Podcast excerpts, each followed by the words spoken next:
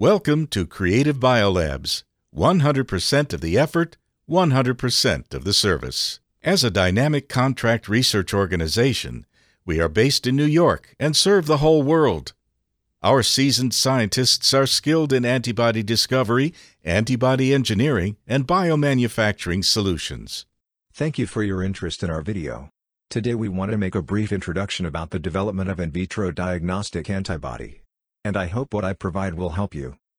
Our introduction includes development background, principle and process of antibody development, as well as difficulties in antibody development.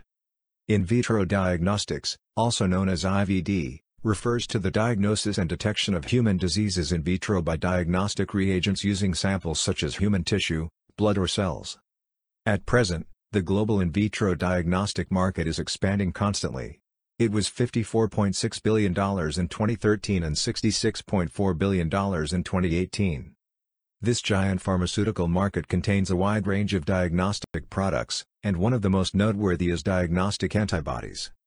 This shows that in vitro diagnostic antibodies have great development prospects and broad market space. By the principle of specific binding of antigens and antibodies, it is possible to develop highly specific in vitro diagnostic antibodies against biomarkers, thereby diagnosing diseases. Therefore, we should pay more attention to the antigen-antibody interactions. First, specificity. Due to the complementary spatial structure of the antigen and antibody, the combination of the two has high specificity. Second, reversibility. The reaction between antigen and antibody is a process of dynamic equilibrium. Under certain conditions, the antigen-antibody complex can dissociate while the antigen and antibody return to a free state. Finally, proportionality. The reaction between antigen and antibody follows a certain quantitative relationship. When the ratio of antigen to antibody is appropriate, the peak portion of the curve appears. Before and after the equivalence band are the excess antibody bands and the excess antigen bands. Therefore, only grasping these characteristics, we can develop antibodies with high sensitivity and high specificity.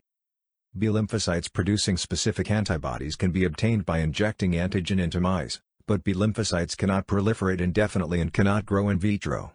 However, myeloma cells can grow indefinitely in vitro. The hybridoma technique is to fuse myeloma cells with immunized lymphocytes to obtain hybrid myeloma cells. Such cells are characterized by the production of specific antibodies and long-term in vitro proliferation. Specific antibodies against one or more antigenic determinants can be prepared by using a population of cells derived from a single fused cell culture. The development of in vitro diagnostic antibodies is roughly divided into five steps. 1. Injection of immunogen into immunized animals. 2. Cell fusion. 3. Selective culture. 4. Screening and cloning of hybridoma-positive clones. 5. Mass production of antibodies. We take PD-L1 monoclonal antibody preparation as an example to explain the production process. Programmed cell death ligand 1, as known as PD-L1, are abnormally high expression in certain tumor environments. It can inhibit the immune system and promote tumor progression, resulting in tumor immune escape. In order to develop PD-L1 antibody, the first step is to inject mice with antigen to obtain specifically immune B lymphocytes. We use mouse at 6 to 8 weeks and inject recombinant PD-L1 extracellular domain protein by abdominal subcutaneous multiple immunization. Antigen enters the peripheral immune organs through the blood circulation or lymph circulation, stimulates the corresponding B lymphocyte clones, activates, proliferates, and differentiates into sensitized B lymphocytes. The second step is cell fusion. After the mice were sacrificed, the spleens were removed under aseptic conditions and the B cells were isolated by grinding.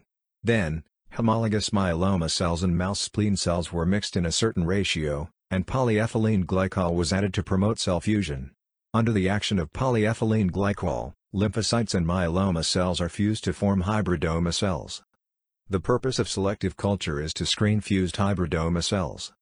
After fused, cells were cultured in HAT-selective medium.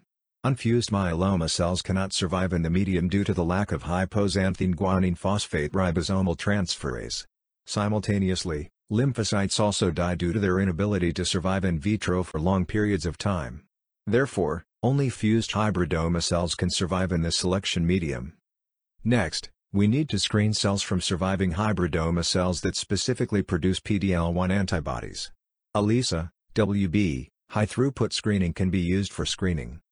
The screen cells are then desiluted and cloned. After comprehensive identification of the type, subclass, specificity, affinity of the immunoglobulin, the epitope of the recognized antigen and the molecular weight of the secreted PD-L1 antibody, the cells are cryopreserved in time. In general, methods of in vivo induction and in vitro culture are commonly used to prepare antibodies in large quantities. For in vivo induction techniques, hybridoma cells were inoculated intraperitoneally in BALB-C mice. The cells proliferate in the peritoneal cavity of mice and produce PD-L1 antibodies. After about 1 to 2 weeks, the mouse abdomen increased. A large amount of PD-L1 antibodies can be obtained by extracting ascites by injection. For in vitro culture, the hybridoma cells are cultured in a culture flask. Hybridoma cells produce and secrete PD-L1 antibodies during culture. Then, the culture supernatant was collected, and the cells and fragments were removed by centrifugation to obtain isolated PD-L1 antibodies. However, the antibodies produced by this method are very limited. Although antibody development techniques are mature, there are still some difficulties in the development process.